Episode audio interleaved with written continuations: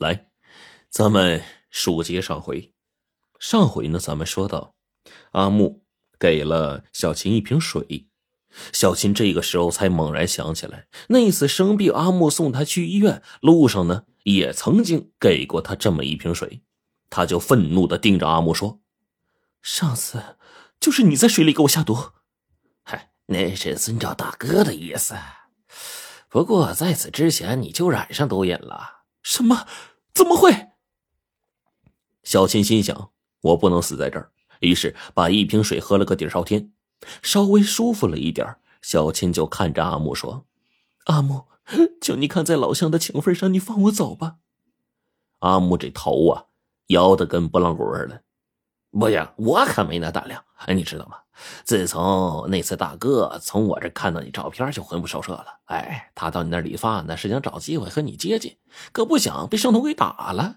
情急之下，他是故意把那五万块钱的取款单给丢下的，想以此呀要挟你就范。可是呢，你们不为钱所打动啊，啊，对吧？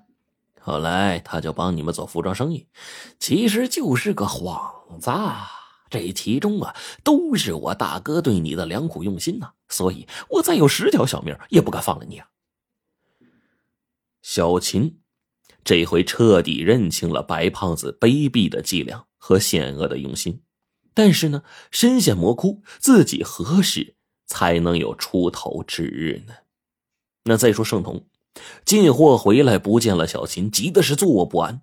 他找到一些打工的同乡，都说没见过。这个时候，他想到了白胖子，心想他在本市财大气粗的，或许呢能帮忙打探到小琴的下落。可是打的手机一直关着，盛彤心里没谱了，情急之下只好报警。警察来到家里查了现场，也没发现什么异常。可是呢，他们带来的一条警犬却是狂吠不止。警官一松手，警犬嗖就窜出去了。不一会儿，就叼来了几件小琴的衣服。警官是拿在手里又闻又捏，最后用塑料袋呀装好带走。盛彤站在一旁，也不知道这警察拿自己妻子的衣服干啥呀。小琴被困在山中别墅，备受煎熬啊。四天来，他被毒品折磨的一度想一死了之，可是，一想到深爱他的盛彤会经受不住这样的打击。一想到白胖子这群畜生还没遭报应，于是又强打起精神，告诉自己要撑住。此时的小琴对毒品产生了深深的依赖，饭可以不吃，但是毒瘾一上来却是欲罢不能。小琴变得越来越憔悴，整天茶不思饭不想，原来丰盈的脸蛋现在瘦的如同刀削斧刻一般。这一天，毒瘾过后。小琴泪流满面，躺在床上思念着盛童，渴望着他能知道自己正遭受着炼狱般的折磨，快点救他出去。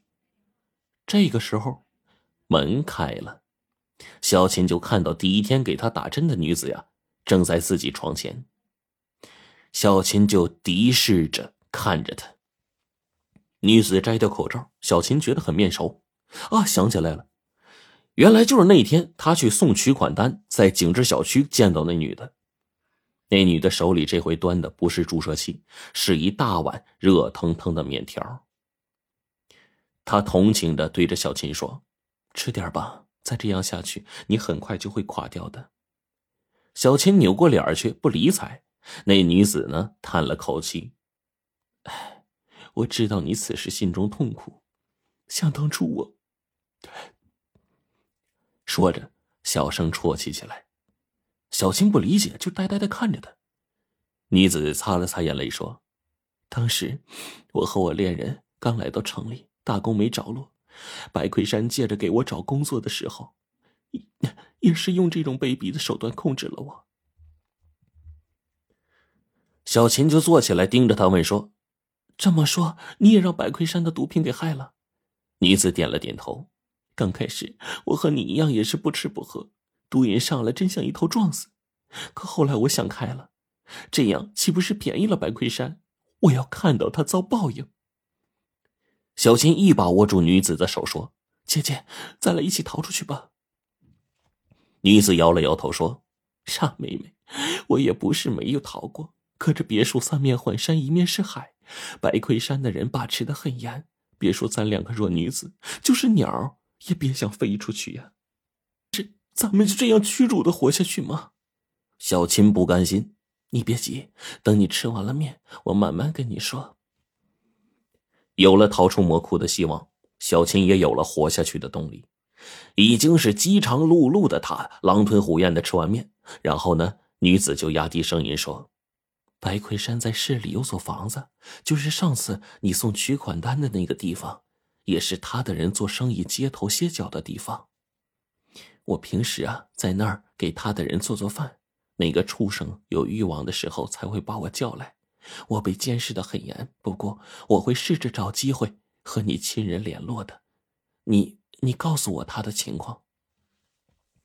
小琴从怀里掏出一照片，这女子凑近来看，小琴就说：“他叫盛彤。”话还没说完，这女子啊的一声就叫了。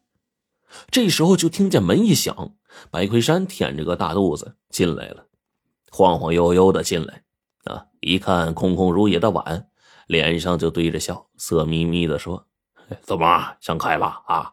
哎呀，早这样多好嘛！”今晚上陪陪我吧，小琴眉毛一扬，刚要发怒呢，这女子就赶忙凑过来，娇笑着说：“哎，大哥，心急吃不了热豆腐，你看他瘦成这样了，会坏了你兴致的啊！让他多养几日啊，水灵了再说。今晚有我呢。”白胖子捏着女子的脸说：“哎呦，宝贝儿，什么时候这么乖了啊？没白疼你啊！”说完，回头给了小琴一个飞吻，被女子就搀走了。